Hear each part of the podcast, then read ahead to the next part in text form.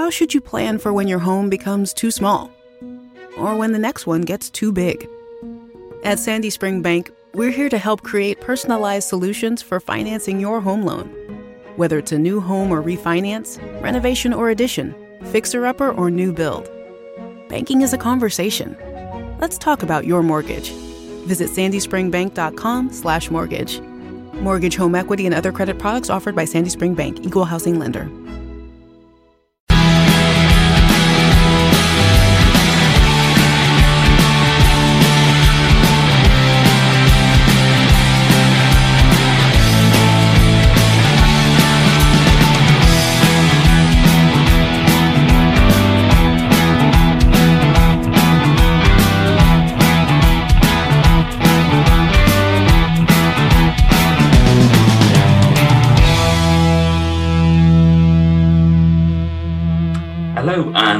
To the latest episode in the Wolves Fancast series, Stories from the Pack.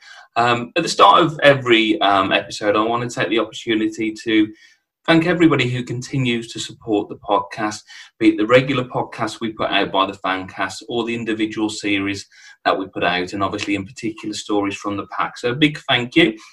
If you enjoy what we do, we'd love your support either by listening, sharing online, or if you'd like to leave us a five star review as well.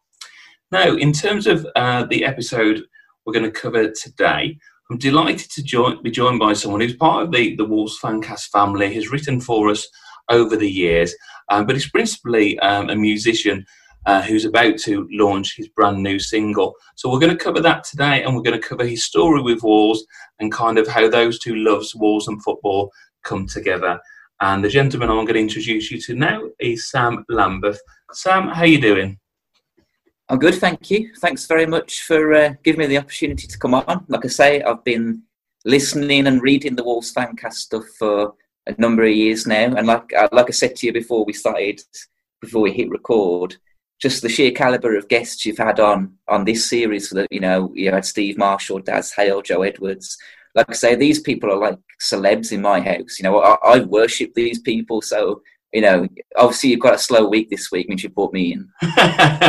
no, no, and and I think to, to, to, that point, you know, I, I I believe that everybody has a story, and I think your story is, is very interesting, and everyone has a, a different one to tell. But yeah, it has been a bit surreal actually because I'm someone who I love radio, and that's probably why I do this. Um, so when I've had people on like Daz Hale, who's kind of like a radio hero for me, and people like Johnny Phillips and stuff, it is a little bit mad, I, I must admit. But I think what everybody has in connection, be it a higher up profile than, than others or not, and there'll be people from different backgrounds and, and um, they've all got the one thing in common. They ultimately it's Wolves that brings everybody together, and they've all got their own stories to tell as well. So, no, you're very welcome, and I know.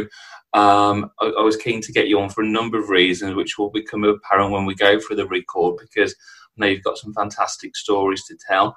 Um, we're going to start with the current, so and really just kind of a little get to know you for those who, who aren't familiar with yourself, Sam. So, um, you can pick up the story, but as I understand it, in terms of um, from the music side, you've been in a number of bands for a number of years, and I think you were telling me really in terms of your music today, you've kind of been in and out of music, and you've kind of felt as if maybe I've gone as far as I'd like to, and then you've you've come back recently, haven't you? And and part of that is is with the launch of your new single. So tell us a little bit about your background in, in music, first of all. Yeah, sure. Um, I started in my first band over 10 years ago, and it was a band called the Mono Bloggers. Now, basically, this was because I was writing blogs on MySpace, uh, which gives you an insight into just how popular I was as a teenager. And uh, There's nothing wrong with MySpace. I love MySpace. I still think it was the best social media I do. Absolutely. But our drummer had a mono brow, and then our guitarist said, "Oh, let's call ourselves the Mono Bloggers." Um, so yeah, we did quite well. Uh, released a couple of records, uh, you know, played some gigs all over, supported some good bands. Did, like I say, surpassed our expectations. Uh, sadly, that fell by the wayside after a couple of years. Um, then I formed another band called Quinn, slightly different sound. And, and, again, we did, we did well. We did more than I expected. It got played on Radio 1, uh, did a UK tour, again, supported some really good bands. Um, then again, inevitably, that came to an end um, couple of years ago. And then, you know, I kind of dillied and dallied in a few different bands, tried to get stuff off the ground, and it just wasn't happening. I mean, I spent four or five months trying to get a band together. And then when I eventually got one after a month, the drummer left. So I just felt totally defeated and gutted about it. And I just thought, you know what, maybe it's time to have a breather. And then last summer in 2019, it had been 10 years uh, since I'd formed the first band. And I thought it'd be nice to try and do something because obviously the downside is when you've been in so many different bands. I mean, I mean, I've had more bands than Darren Day's had marriages. So, you know.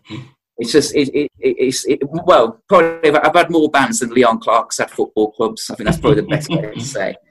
Um, so obviously you, you, kind of it's confusing. I think for the listener because like you know for example I'd be at work and someone would say oh I've heard you make music. Uh, send me some of your links, send me some of your music, and then you send them to one band, and you said, "Oh, listen to this song by this other band," and it was just a nightmare. You know, you're kind of diluting it every time. So I thought it'd be nice to go on stage and just be able to play the best cuts from each of the bands. Because obviously you can't do that when you form a new band. You write new songs, you discard all the old stuff.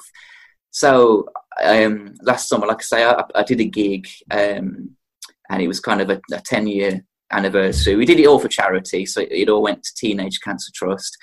Um, and yeah, I played some of the best songs from the first band, the second band, all the different bands in between. Had a few musical guests come on who had played within these different bands and then I created a, a Spotify album which I called a best of, you know, tongue firmly in cheek, you know, um, just against so I could have the music all in one one place. And at the time, that was very much I thought that's the end for me now. I've tried now for ten years, and it, you know, you you have your ups and downs with it. You know, I, like I say, I was really chuffed with everything I achieved, but at the same time, as I was getting older, it was just getting more and more difficult to find the time, find the money, and and get people to come and listen and watch. And I think with social media and Spotify and things, it just gets even harder, you know, because mm-hmm. People's attention spans these days, uh, you know, are so short. So you're trying to get people on board, you know, and it's, it just gets difficult. So I, I, I kind of felt a bit burnt out, and I thought maybe it's the right time. And then obviously um, I just couldn't stop writing songs still. So, you know, I'd be in my bedroom writing away. But it was different this time because I didn't have a band and I didn't have any gigs booked or anything like that. I was just kind of tinkering away at these songs. You know, I'd put them to one side, then I'd, you know, change a few lyrics or change the melody. And it, it was a really different process for me because I was so used to being a bit of a, being on a factory line in a way, you know, mm-hmm. get a song, take it to the, the, the guys, flesh it out, play it, boom, boom, record, done. This time it was so much more different. I was actually taking my time. I was crafting them. You know, I was thinking, oh, a bit of keyboard sound good on this, or a bit of mandolin. So I was thinking more long term because there was just no deadline. And then before I knew it, I had uh, six or seven songs that kind of had a similar style, similar theme, and I was really happy with them because I thought, you know, these sound really fleshed out to me now. And then um, I was like, well, you know what? I think maybe I should hit, get back in the studio and um, and record a new record, and this time do it under my own name. Um, and then this was towards the start of lockdown, actually. So this was around March, April time. And then it was like, well, that's all well and good, but where am I going to find the money from? Because obviously recording isn't cheap. Um, but I and I said to myself, you know, I'm not going to spend my own money on it because I thought I could easily save some money and then spend it all on recording, but you know I'm trying to save to move out of my mm-hmm. of the current house I'm in, and I thought, well, I can't really blow you know a lot of money on this recording because it just it just seemed silly. So I said, you know what, I'm going to go out and I'm going to earn this money. Um, so I did. Uh, I took up some freelance work um, over a, a, few months, and that brought a bit of money in. Uh, I sold loads of stuff on eBay. I mean, loads of stuff. Really randomly, the stuff that was going on eBay was my old Wolves tops, which I, I didn't really think would sell. I mean, no, not, they do, yeah. Yeah, it surprised me. I wasn't even. There weren't even your vintage Goodyear ones or anything like that. You know, we're talking we're talking the one with Silverbug on the front and uh, you know, stuff like that. I mean, they didn't fit me anymore anyway, but they were going. And I mean, even like the Wolves training tops some years ago, you know, mm. They were just playing. They didn't even have the sponsor, I'm just playing. They were going. Um, so I sold loads of stuff on eBay, sold a guitar on eBay, stuff like that. Um, and then I did some shifts on a on a building site as well. Uh, I'm not sure how happy they were to have me around, but you know, I uh, I should say a big thanks to my mate Cal actually, because he was the one that got me uh, got me on there. So on a Saturday, I'd get up at seven and go and spend the day there. Um, so and then in the end, after a few months, I, I had the money together, and then I went and um, went back into the record went into the recording studio uh, with a chap called Ryan Pinson, uh, who was a Wolves fan, and also um, the guys that have done that Wolves CD. Uh, I can't remember what they're called. They're, they're playing the, the Terry. Howlers the Wolfpack Howlers. He yeah. produced that. Right. Uh, yeah. Because I was in the studio with him and I, he was saving something, and I looked at his files and I saw Nuno had a dream on one of his files. And, said, and he said, "You not heard about these guys?" And I think his mates are one of them. So yeah, he he produced that record. Um, so yeah, cut the songs over two weeks. Ex- exhausting it was because I've never done it on my own before. Mm-hmm. I've always had a band with me, and you you know it used to be that, you know, the bass player would go and do his bit, the drummer would do his bit, then I'd go up and do the guitar and the singing. But this time I was kind of doing everything. So it was just from from nine to five, which doesn't seem that long, I know, but it's just constant on it, recording, tinkering, writing, doing retakes, that kind of thing. So it was a really exhausting process, but then, but once I got the results back, I was I was really chuffed. And then, uh, so yeah, the first single's coming out well, it'll be out when this comes out. So uh, yeah, so I'm, I'm really excited to be fair, and uh, yeah, so it's a bit of a different vibe for me. It's kind of, uh, I mean, I'm loath to say this because obviously they're they're so legendary, but you know, people like Bruce Springsteen, Bob Dylan, Tom Petty, this kind of Americana, southern rock kind of folky mm. sound. So it's it's it's quite mature, quite acoustic based for me. Uh, so it's a real different direction, which is how I wanted it to be. You know, I wanted it to be a bit different from what I'd done before. Less emphasis on just guitar, rock. You know, trying to flesh it out with mandolin and piano and stuff like that. So yeah, um, that's kind of a, probably a long-winded uh, no, not recap. and and I, yeah. I think I think sorry, Sam. I think what what it shows though is you know um, what we'll be doing on the the audio version of this. So I don't know what format you'll be listening to us on out there because we're on YouTube if you've seen us visually, but we'll put the links to the single that Sam referenced there. But we'll be playing out this um, audio podcast with with the single. And i think what you'll pick up on on it is the sam reference for, for what it's worth for me as just a fan of music rather than mere critique. Is is a real personal um, tender and emotive and you know careful and considered song. And it is it's a fantastic song. And there's a number of songs from sam on his spotify which is available. And again we'll put those links out there for people. But i think it's interesting when you listen now and you talk about your story because it's very self-made in terms of you know these are difficult times and you're kind of your own boss and you've gone okay well i still believe in this and i've done my groundwork. I've been in different bands. As you say, you've honed your craft, you like this, and maybe this is the direction I'll go in. But to get to that point, then I need to facilitate that by I need to put the put the graft in, get the money, be it on a building site or so forth, and and it shows that it, it, it means something at the end of it. You'll have something that's personal to you that you can share. So it's great to kind of get that. And I guess at this this difficult time, if people have listened to the podcast um, at this point with with Pogman, for example, who's another musician I do feel for people in the industry at the moment, but also I think, well, if you flip it up in reverse, there's there's opportunities now that are created in this time where you're afforded perhaps a little bit more time to, to hone your craft and, and perfect it. But you know, I remember I don't know you've probably played some of these venues locally. There was a point um, I probably got about ten years ago locally in Walls where you go and see a band at the Varsity, you go and see a band at the Little Civic, you go and see the band at the Wolfer. And I remember there was a Wednesday night, I was seeing a band upstairs in the Varsity. And if people know Wolverhampton, many obviously will listen to this, but if you don't, within such a small area, there was there was lots of bands and lots of music going on, and obviously we're time sensitive, but we're recording this in the midst of a local lockdown and so forth. And it's a difficult time, but it's good to know that people are still out there grafting and still you know taking that opportunity to to follow your dream essentially. Uh, yeah, I mean, like you say, uh, 10 years ago, I, I, mean, maybe this is controversial, but I thought Wolverhampton, the music scene, the venues was better than Birmingham. I mean, yeah. we were never short of gigs. And like mm. you say, we had the varsity, that upper room, which was yeah. like a dungeon, but it was, it was, it was a great little space.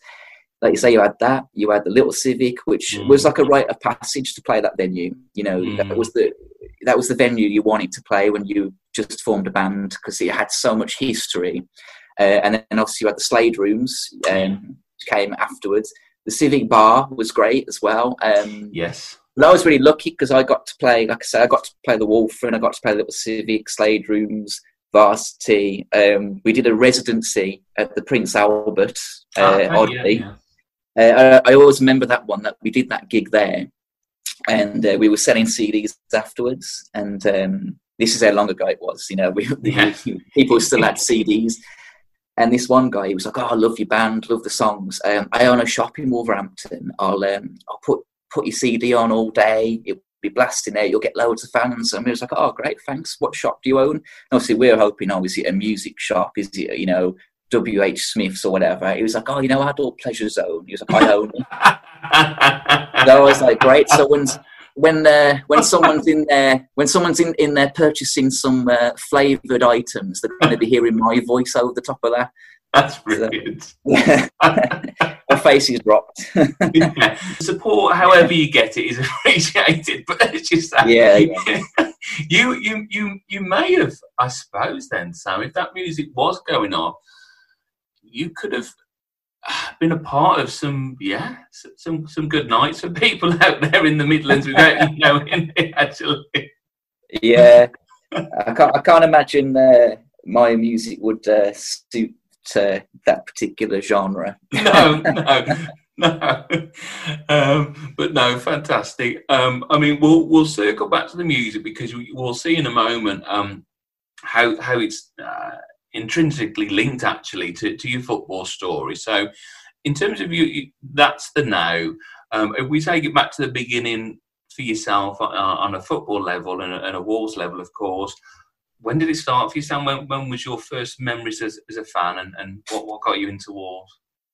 I mean, everyone in my family is a Wolves fan, um, so there was no escape. I mean, it was ingrained in me from the start. It was, it's like a religion, isn't it? It's like a religion, yeah. and I think I can describe it.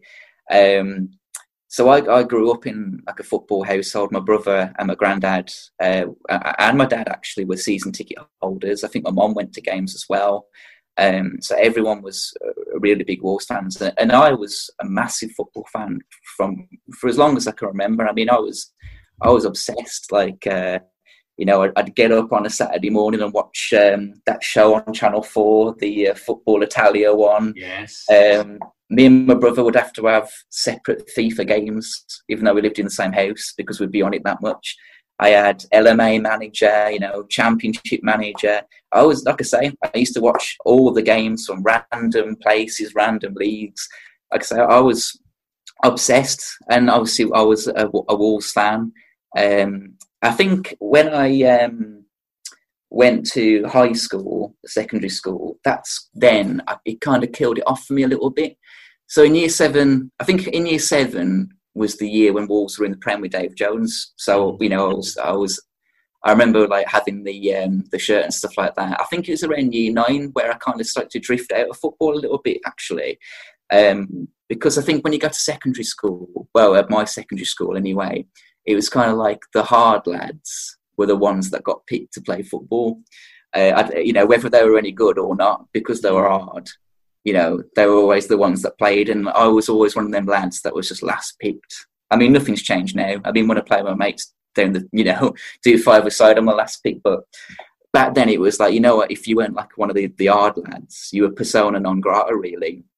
So, uh, you know, that kind of put me off a little bit because I wasn't playing because I wasn't really getting picked. I was getting picked last, and you know, no one really thought I was any good. And then just like little things at school, I remember like when you had the panini stickers and things like that. you know, I remember sitting there one time with these two lads, uh, who are, again, we know these art lads, and they were talking about footballers, and they looked at me and they're like, "Oh, you ain't got a clue any of these are, have you?" And I was like, "I have, I know all of them." And they're like, "No, you don't. You know, you ain't got a clue." You, you know, I was just kind of brushed off as being like, I wouldn't say a nerd, but I wasn't smart enough to be a nerd. But I think I was kind of brushed off as being, you know, oh, you know, you know, he's a wimp, he's all that, you know, you know, you know what it's like at school. And yeah. I think then, and then the mates I had then as well, just weren't into football. So I just, I just drifted out of it for a few years. And to be honest with you, I didn't really get back into it until probably like early 2010. So probably halfway through uh, the Prem season with Mick McCarthy. Uh, that's when I kind of started then to get back into it. Now by this point, I'd left school and like my brother was a season ticket holder still, so he was still going. But again, he didn't. He hadn't really. I don't know. It just wasn't. It just wasn't. Maybe it's like whiskey for me. I had to get a bit older to get fully into it. But it, uh, football just wasn't interesting me. I think I was just so into music at that point that there was just nothing else. But then I started playing football again with my mates. Um, just you know, um, we did like a six-a-side team and stuff like that and obviously they were all serious football fans, uh, and all of them Wolves supporters, apart from one who supports Wolves and Man United, which you know don't get me started on that. Yeah. um, but because they were so into it, I just naturally fell back into it again, and it, at this time it felt like this was it. You know what I mean? I thought I'm fully back on, fully back on board now, and this is uh, this is me for life. I'm fully fully back into football again, and and and then since then it's been the same again. Whereas you know, I'm just I love it. You know, um, uh, I think, but my first Wolves game uh, was surprisingly late. Then um, it wasn't until um, the 2012-2013 season. So really, that's quite late considering. Oh, like I say, I was in a house full of Wolves fans. Mm. Um, but again, I think it was part financial and part just not losing that interest for a little bit uh, that I hadn't. And I, I used to work weekends as well, which didn't help. But then I thought, you know, I'm going to go to a game. So my first game was the Aldershot.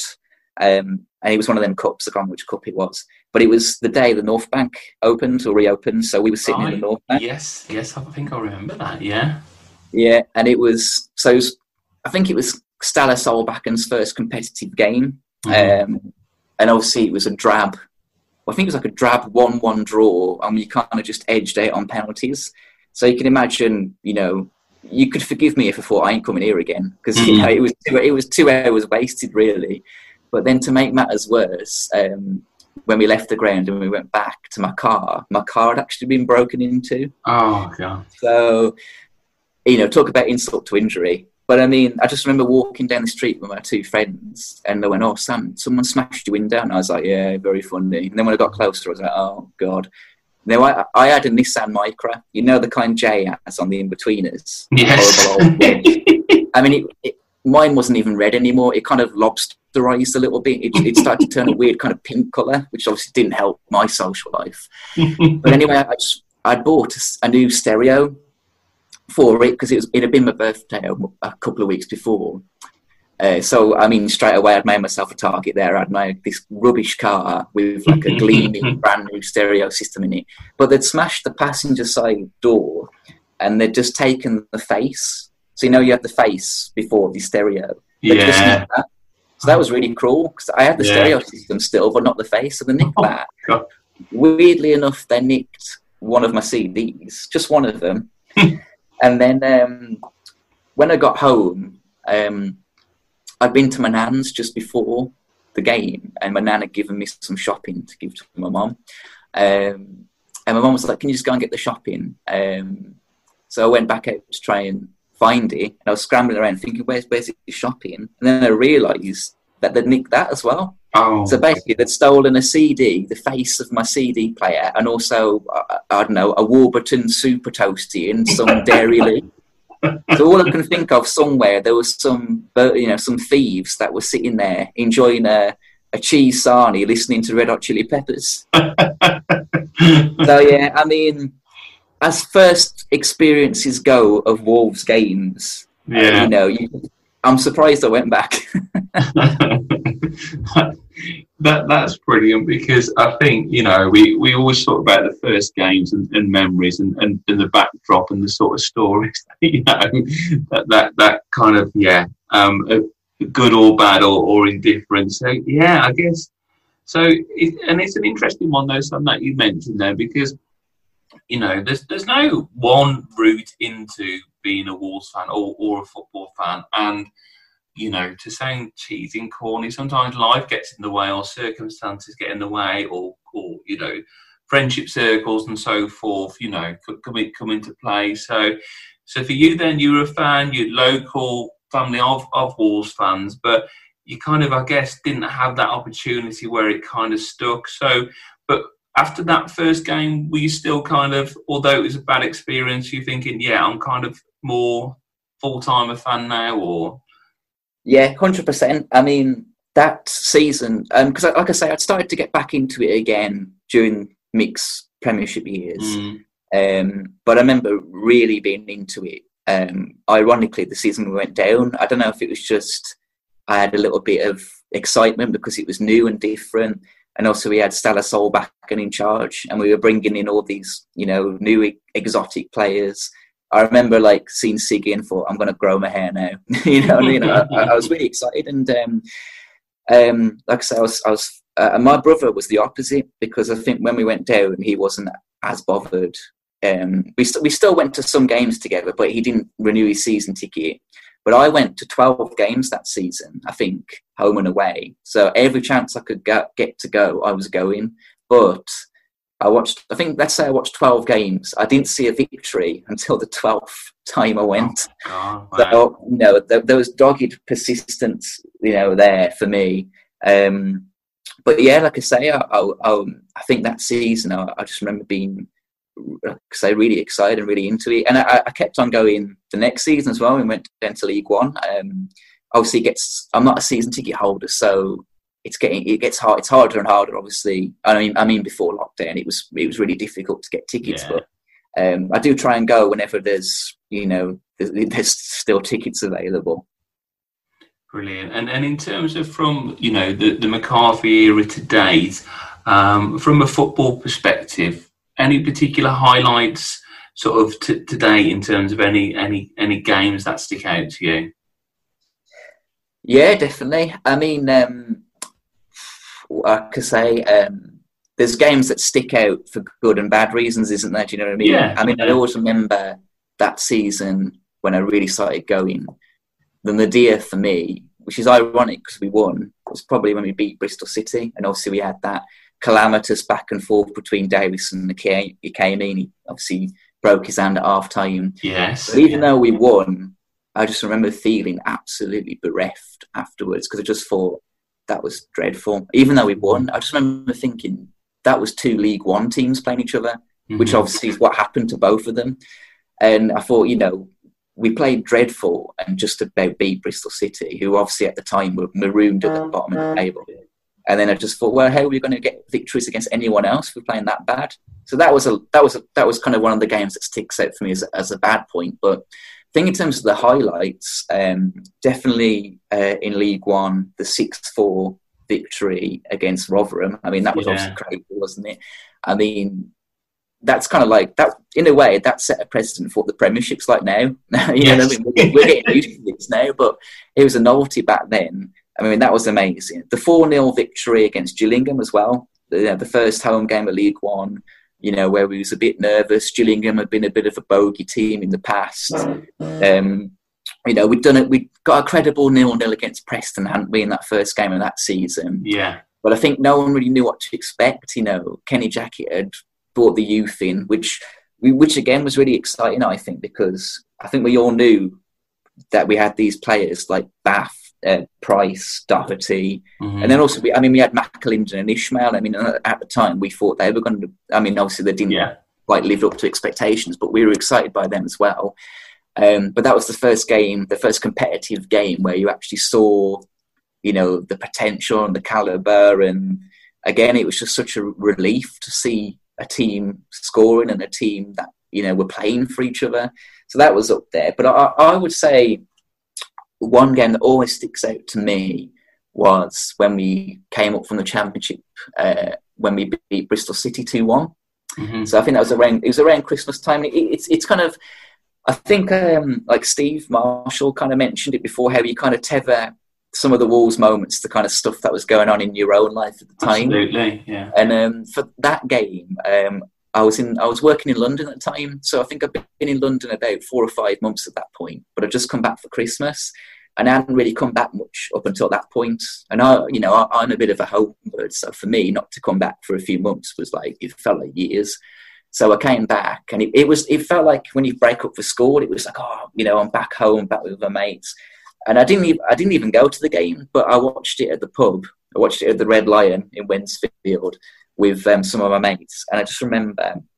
Obviously, we were one 0 down, had a player sent off, and just those goals going in. I just, I mean, obviously, I've been to a, a fair few Wolves games now, and the atmosphere when we score, obviously, is just incredible. But um, I just remember because I think it's because we was in a closed space. Mm-hmm. I mean, you it would never happen now, COVID or not. You know what I mean? We were so cramped in. but just when that sec- when that second goal went in, the winning goal, honestly, I mean, there were tables flying over, chairs falling to the floor, people were hugging each other that they'd never met, pints were being splashed all over the place. Just the the atmosphere was electric. And I remember, obviously, I just moved to a new city, and you know, I was still making friends, getting used to a new way of life. So I'd been feeling a bit, I wouldn't say down, but obviously it was, it, wasn't like being at home.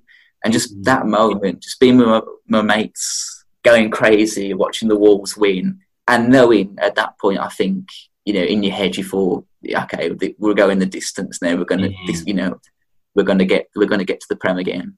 Just, just that moment was just amazing. You know, I just loved it. But there's been so many great moments. I mean, I, I went to Braga. Me and my brother went to Braga um, and watched, obviously, watched Wolves there. And again, mm-hmm. like like Rob, like Steve, Rob, like Steve said, just getting to see them in Europe. I mean, I like I say, I haven't been a fan for as long as most Wolves fans, you know. But even I felt the gravity of it. You know what mm. I mean? You know, so yeah. I mean, let's let's face it. The past three years, you could there's so many moments you could pick. You know, it, it's these are the good times. that, that they are the good times, and it's um yeah, and and just you know you you're referencing there sort of being in, in the Red Lion in Wednesfield and sort of you know that atmosphere, and it just feels a world away. And, um, I don't know about you, but if like if I watch TV now, sort of pre-COVID, and I see people close together and stuff, it just freaks me out, and it's weird because it's like that's kind of what yeah. we're And I hate the cliche new normal, but it's still I find it a little bit uncomfortable. And yeah, and but you know, it is kind of what I get over in, in this series, and this was timely because we, launched this series essentially um, just as we were going into lockdown because ultimately there was there was no football taking place, but what it's given us an opportunity is to, to reminisce, but hopefully it's not too nostalgic. And as I keep stressing that, when it's safe to do so. We'll have those moments being at the game or sharing them with friends and family, you know, um, our locals as well, so we can be part of it. But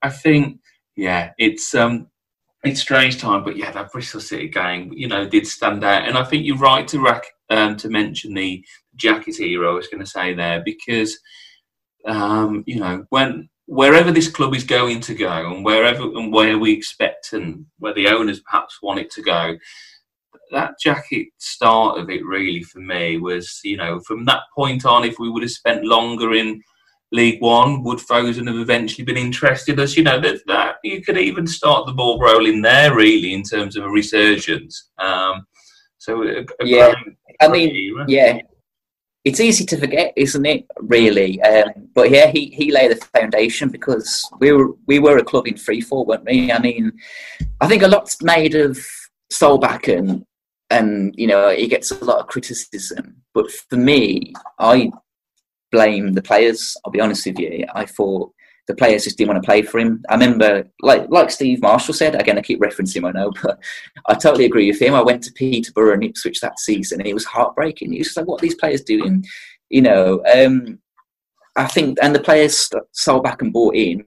You know, obviously Sakho was great. I think Bukhari would have been brilliant if he had mm-hmm. obviously got injured. I don't know, just getting out of bed.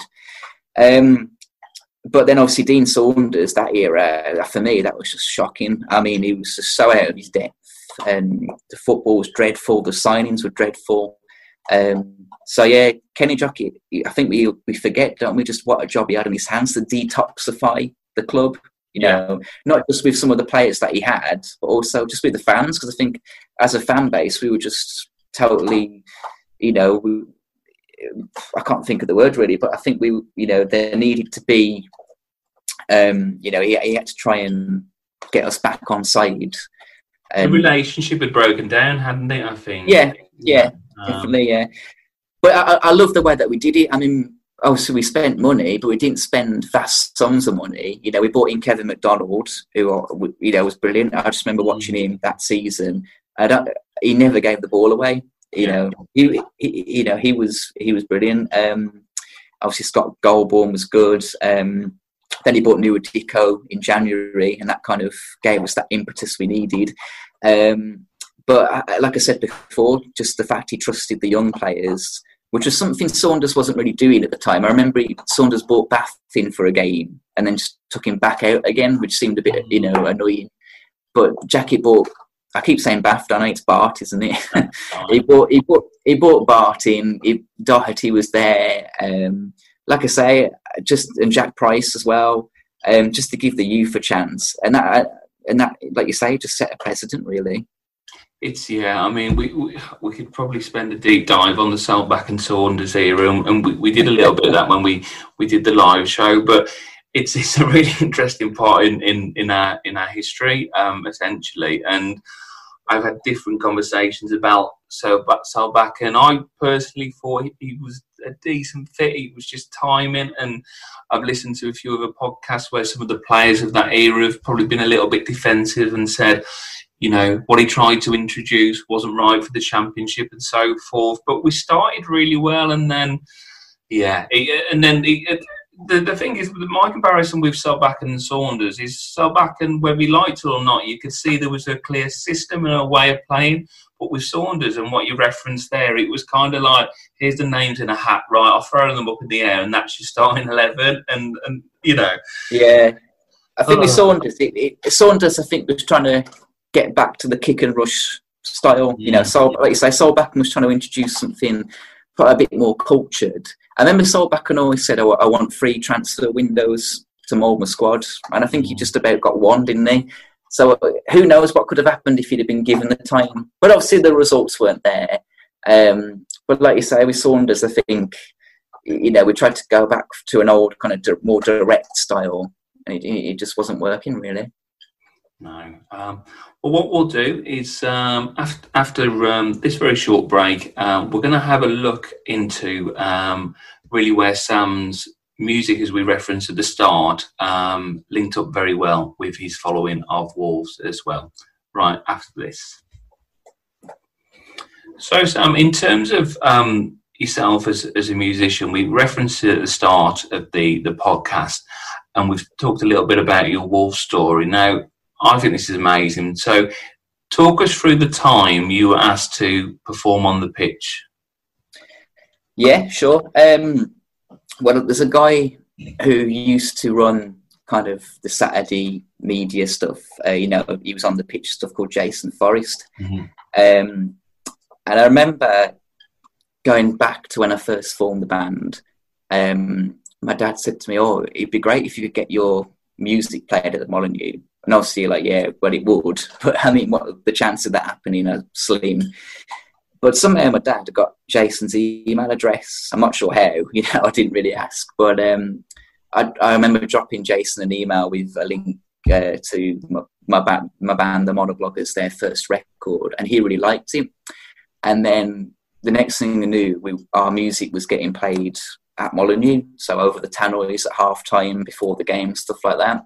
Now at this point again, like I say, I was kind of a I was a part-time pack member, I suppose. You know, I was kind of mm. feeling my way back into it. Um, I just remember um, I got loads of texts off people uh, going, "I'm at the Molineux. I swear, I've just heard your music being played." You know, it was just such a surreal moment, and you know, you can't you just can't put a price on how and how great that is to be able to say music played out to that. I mean, at the time it was two it was late 2009, so Spotify was still quite nascent. You know, a lot of us unsigned bands we hadn't really picked up on it yet. We were still flogging CDs. We were still doing the old do a gig, try and flog them at the back of your car. So to then all of a sudden go from that to getting your music played out to a big stadium full of people in a Premiership game it was just amazing. I mean, did we get any concrete fans from it? Probably not. But all I know is, all of a sudden, in the, in the local music scene, our standing accelerated really quickly from that because we were only a new band at the time. You know, we were kind of young sluggers playing a few pubs around Ashmore Park, and you know, if we were lucky, we got a gig at the Varsity. Um, so we hadn't been together that long when this happened. So all of a sudden, to get played there at the Molineux and to have a lot of different people hear it and you know a word of mouth spread. You know all of a sudden overnight we'd gone we'd gone from these young chances that no one had heard of to all of a sudden being considered quite you know in a local sense mm. a force to be reckoned with. But then so like i said that was the first part of it. And to get your music played like i say over the tannoys that was that was great you know but then, like I say, Jason would always say to me, "Oh, hopefully one time, if the future, if if the opportunity arises, I'll um, get you to perform on the stage, um, on the stage, on the pitch." Um, that would obviously that would have been tricky at the time because I was in a four-piece band. So obviously, to get a four-piece band on at half time, you know, it's not the Super Bowl halftime show, is it? So you got ten minutes. So trying to get four lads on just wouldn't have happened. Um, but I knew, I knew, I knew that people did it. You know, I'd seen people go on out onto the pitch and play, and um, so I knew there was a chance. But then it didn't happen for years later. So the Monobloggers first got played at the Molineux 2009 2010. So probably throughout that season sporadically. But then I didn't actually perform on the pitch until 2014. Mm-hmm. So by this point, I was actually I wasn't actually in a band um, which probably probably helped me get the opportunity to do it. Um, I wasn't sure what I wanted to do with my music at that point. I was I was tempted to go solo then, um, but I wasn't too sure. And again, I was kind of writing songs, but I didn't have anything concrete down. And Jason said to me, "Oh, you know, Wolves are playing Peterborough this Saturday. I think it was the Friday, so I think it was like Wolves playing tomorrow. Um, do you want to come and play on the pitch? And obviously, I was like, you, you know, you, you serious? um, so, like I say, I remember I got there um, really early, and at first I played in the foyer as a little bit of a warm up, and it, you know, it was all right. No one was really listening, which is fair enough. Um, but um, yeah, I, um, I just remember walking out onto the pitch and just obviously you you just get that rush of adrenaline and that you know it takes you back. You know when you just mm. walk out. I mean, obviously when I walked out, it's not like when the players walk out. No one was like cheering, you know what I mean? But just even so, just the, the sheer amount of people. I mean, I always say, I, I, I don't want it to sound boastful, but not many people can say they've played in front of 24, 25,000 yeah, people. Yeah. How many of how many of those 24, 25,000 were listening? I don't know. but to be able to say, to be able to, to be given that opportunity was amazing. So I'm always eternally grateful that I got it. And um, like I say, it's something that I'll always think back to. In, in fact, the other day, I, uh, I reactivated my Facebook to promote the new record, and I was looking through old pictures. And uh, one of my mates who I used to play, I used to play every Sunday uh, with. Um, he took a picture. Like a, it was like a crude zoomed in shot of me on the pitch. But I was like, that's the evidence there. And I always look back at that picture, and even then you can see the South Bank behind it and just the sheer amount of people. And I mean, I remember I did a song called "Nod My Head."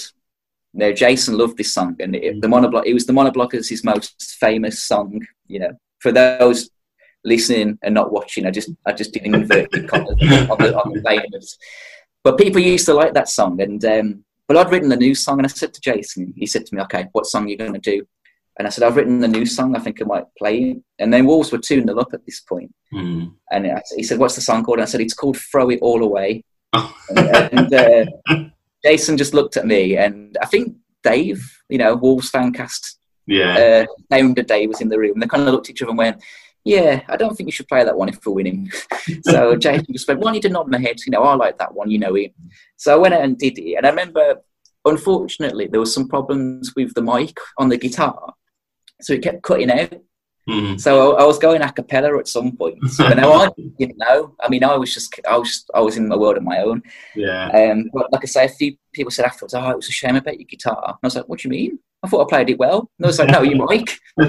um, so that was a bit gutting. But um, you know what? I don't even think about that. I don't even think about the fact that oh, I wish the mic had worked. Um, you know, I, I just think back to just getting that opportunity. And uh, my mum and my sister came and watched. Uh, I mean, my sister was probably about four, five at the time, so she weren't really interested. But uh, I think I put a shout out to some of my mates and I said, "Oh, you know, this afternoon I'm playing at the Molineux." And they was like, "Yeah, whatever." I was like, "No, I am." And I didn't think any of them had made it. And then I was walking off the pitch and I, I walked past the South Bank, and then two of my mates were literally just right there and they just shouted me and I was there. So that was nice as well that my mates got to see it too. Um, but yeah, honestly, just such an amazing experience. Um, and it's one that, you know, when people ask me about music, I inevitably will get, I inevitably bring it up. But yeah, just, just a great experience. And I mean, people always say to me, "Oh, weren't you nervous? You know, sure, you know, surely you were really scared." And but the only thing that ever scares me about gigs is whether there's going to be anyone to watch. Like, I, don't, I never really get nervous about playing, which is, I suppose, weird for a musician. I think if there's a crowd there, it's going to make me good because I'll just feed off that energy. So that was what made it even better for me. I just wasn't. I, I was the right amount of nervous, you know. I wasn't cocky or anything, but I, um, you know, I just went out just really excited. Um, so yeah, I'd love to do it again, but I don't think it's going to happen. But just to just to be able to say I've done it once was was was a great experience. And my car didn't get broken into this time. you never know, and and yeah, I think you've took me back to a time where, and I think it was probably because Jason was in, in charge of the match day sort of experience at that time. As you say, there was a lot of bands. Um, there was a lot of local bands. Um, uh, you might remember the band band called the Rubicans and the Lines were some local Yeah. around that time that um, I, I had some friends in and and they got their, their time as well and yeah it, it is kind of a, a strange one in terms of such a big you know 25 30,000 people and there's you and your guitar but it's on your CV and it's it's there you have played the Molineux you know and, and yeah. Well, to me, like I say, at that that at that point, I was very, like I say, I was fully back as a Wolves fan. So it, it was like headlining Glastonbury for me. Yeah. I mean, you know, you just couldn't put into words. I mean, just to be able to stand on the pitch was amazing, you know. But to, to go and play was, like I say, it just just a once in a lifetime experience. Brilliant, brilliant. Um, and, and in terms for yourself, um, Sam, as, as I ask everybody on, on this, what does it mean to you to to be part of the pack? What what does being a Wolves fan and, and, and being local, what does that mean to you? And, and does that take an extra significant, or has it taken an extra significant when you've had the opportunity to perhaps play music outside the area as well? Do you kind of see yourself as an ambassador for the club in, in or, or the town in that sense? Yeah, definitely. I mean, um, whether Wolves would want me as an ambassador, I don't know. But I, I, I think as I've gotten older, yeah, I'm so much more proud to be where I'm from and proud to support Wolves. And um, whenever I've gigged, I always have a Wolves shirt on my amp. Um, yeah, it's. I think for me, being part of Wolves, what makes being a Wolves fan interesting is that it's never boring. I mean, like I mentioned to you before we started rolling, that um, the only time that I've felt kind of deflated was the 2015-16 season, and that was because he committed the cardinal sin that he bored me. Mm. You know, if we just coasted. But that's, I think, you know, like I say, the best thing about being in the, in the pack is that it's like being on a roller coaster. You know, you have your downs. It's like life, I guess. You have your downs, you have your ups, but you, you know, you know that when there's you know troubling periods, dark periods, periods of uncertainty, you know that you know there's going to be good times coming, and um, that's just what makes it interesting. I mean, any football fan loves their club unconditionally and wouldn't say a bad word about them.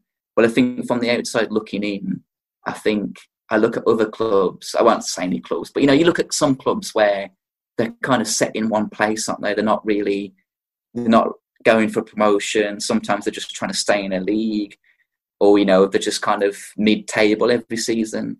And I just think I'm so glad with Wolves that you know every season is just different. There's always a challenge. There's always a desire and energy, and it's just always fun. And I think that's that's what makes part of being a Wolves fan so fulfilling, really. But yeah, like I say, over the years, I remember I actually worked with Robbie Dennison before. Um, I worked with him and his wife Denise, so that was quite a, a cool experience. Um, and he got me Steve Bull's autograph, so that, was quite nice. I, I, he never gave me his own. I didn't ask for it, but I didn't ask for Steve Bull, so I he just came in one day and went, "Oh, I've got this for you." So, but he's he's a really nice guy as well, um, really down to earth. So that that was quite cool to work with with him, who obviously had quite quite a Wolves pedigree. And I mean, I've, I've met Steve Bull a couple of times, uh, uh, as have a lot of people. I mean, um, my one friend, I don't know if I should say this because he might, he might not go on, but for some reason he just doesn't like Steve Bull. Um, he's never met him, but for some reason he just, he just hates Steve Bull. I mean, he hates everyone. I mean, he make he make he makes Jack Dee look like a, a Boy Scout leader. He's just so he's, he's proper miserable. But for some reason, he, he just doesn't like Steve Bull. And um, Steve Bull actually does personalised phone calls. Mm. I, I, think you have to pay 30 quid, but like if it's someone's birthday, and me and my mates, we're not going to do it now, but what we were going to do, we were going to have a whip round, um, get Steve Bull to call one of our phones when we were with this lad, and then go, "Oh, it's your girlfriend. It's urgent. She's called me." And then when he gets the phone, it's Steve Bull, just to see his face. but um, in terms of music, I, I think it gives you an instant connection to people, random, just random people. I mean, there's been times when I've gigged and um, it's just a conversation starts straight away. And I've met yeah. some Wolves fans that I wouldn't have known were Wolves fans, mm. and you just it just puts you at ease. I think, um, you know, I, I, suppose that's the same for every football fan. But I think as a, as a musician, yeah, I, I am. I never used to really talk about it that much on stage and stuff, but now I'm I, I am, like I say, a fervent, uh, um, you know, supporter on, on stage of Wolves. And I always proudly say that I'm a fan. And um, yeah, like I say, I think um, it's just never dull, and it's an honour, really. It's an honour to support them, and it's an honour to, to, to you know, when I play on stage, it's an honour. And when I did my um, when I did my last gig, which was that 10 year anniversary one, I actually had a I had like a, an old gold guitar, which is totally coincidental, but I had a wolf sticker on that. Uh, so I, you know, there's some pictures of me on stage with the wolf's head proudly emblazoned. I mean, there's one music promoter who's an avid West Brom fan, so I, I, swear he never used to bug me because he knew I was a Wolves fan. So there's downsides, but um, I think yeah, I think I just think it's great because talking about football just puts you puts people at ease. I think for me, like I'm quite a shy person, so when you're in the music industry, I know I'm not properly in it full time, but I'm kind of in it. Um, just talking about football, just instantly is a connection there. You know, if you know someone's a football fan, you can go, oh, so what about that result of the weekend? You know what I mean? And then if they've signed a player from you, you know, um, it just instantly there's a rapport there, and it just makes gigs so much easier. You know, straight away you've made a, a mate just from talking about Wolves or talking about football. Um, and it just it, it, helps break the ice because a lot of musicians I think are a bit shy, you know, quite an introverted bunch, you know. So the topic of football is just one that you can instantly latch onto. And I, I think I was just thinking there as you're talking, um, you know, you're in a steam company, you know, uh, with with Wolves fans and musicians, you know, Robert Plant, Beverley Knights, yeah. big names there. But I also was thinking when you mentioned Glastonbury, that iconic Wolves flag as well. That's always at Glastonbury. Yeah, Glasgow, yeah. Glasgow Wolf, I think. You know, I believe he's been to uh, pretty much every Glastonbury. So I'll give him a shout out. He's on Twitter if you follow him as well, and he's. It, there's a fantastic story about his story at Glastonbury where people have kind of met around the flag because, as people know seen Glastonbury over the years, that's part of Glastonbury, isn't it? That Wolves flag. Yeah. yeah, oh God, yeah. It's the first thing, I mean, as a Wolves fan, it's the first thing I see when the, the pyramid stage comes up. but again, it's like I remember when I when I worked in London, I used to have to go to Switzerland a lot because they had they had like a, a branch there. And I remember being there, and there were some people who had like English parents or English grandparents. And again, they'd be like, "You from Wolverhampton? Oh, you a Wolves fan?" Just instantly, that was the first thing they'd mm. ask. And straight away, that was it. We'd get talking about it. Like one guy was was like, "Oh, my granddad was a Wolves fan, and he used to go to the games." And you know what I mean? Just straight away, just totally random. You're you're in another country. You you never met these people, but then people just know Wolves. I think whenever I say I'm from Wolverhampton, bang, first thing you're a Wolves fan. Just... You you're right, and it's it's synonymous. And, and I may have mentioned this on a, on a previous um, uh, pod, so apologies if I have. But you know, when I when I went backpacking, I had a similar story whereby I'd gone from Sydney to Melbourne and, and similar to yourself, I was, although it's, it is a big thing to do backpacking on, on your own, I, I can be quite shy, uh, particularly in new situations. And I wasn't sure if I should have left Sydney to Melbourne because I'd left some good friends. It took me a while to settle.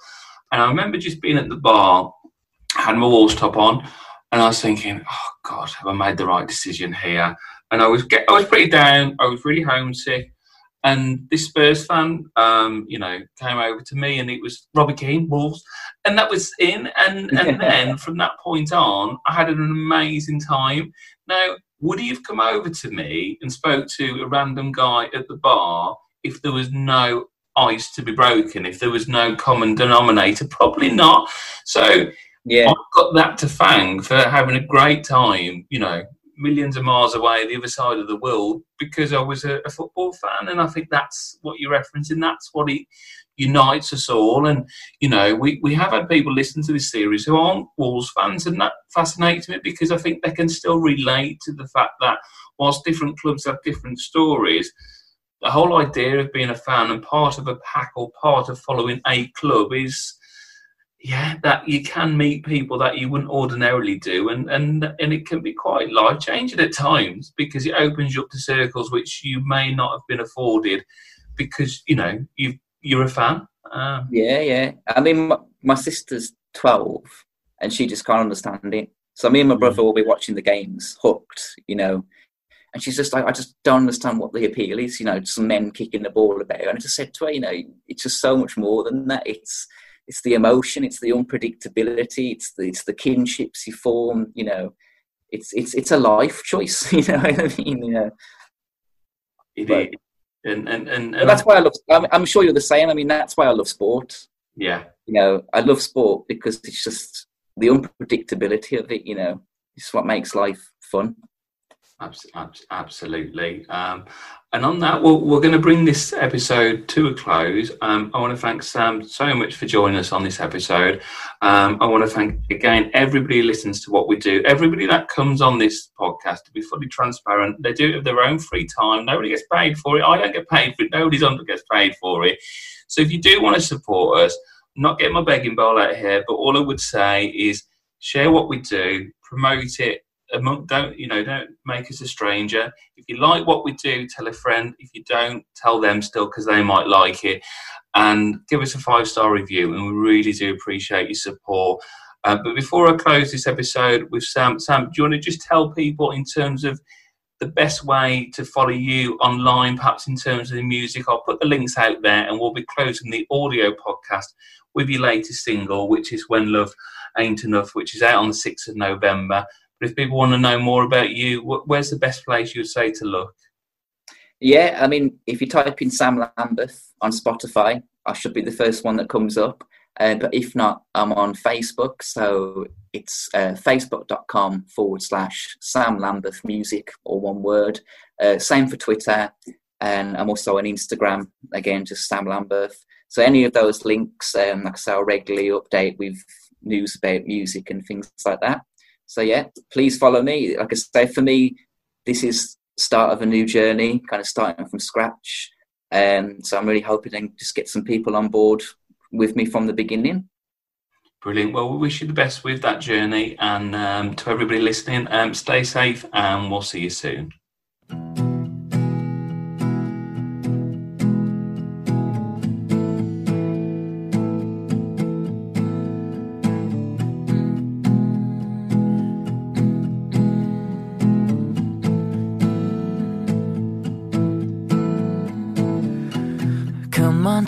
Strong again. From a lover back to a friend. I just want this pain to end. It's getting harder to pretend that I'm hurting. Yeah, guess what, baby? I'm hurting. And all this pain, well, I've earned it. Yet I don't think I deserve it.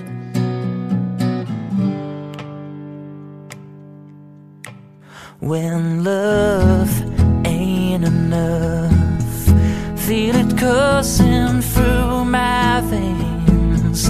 When love ain't enough, no, I'll never, never be the same.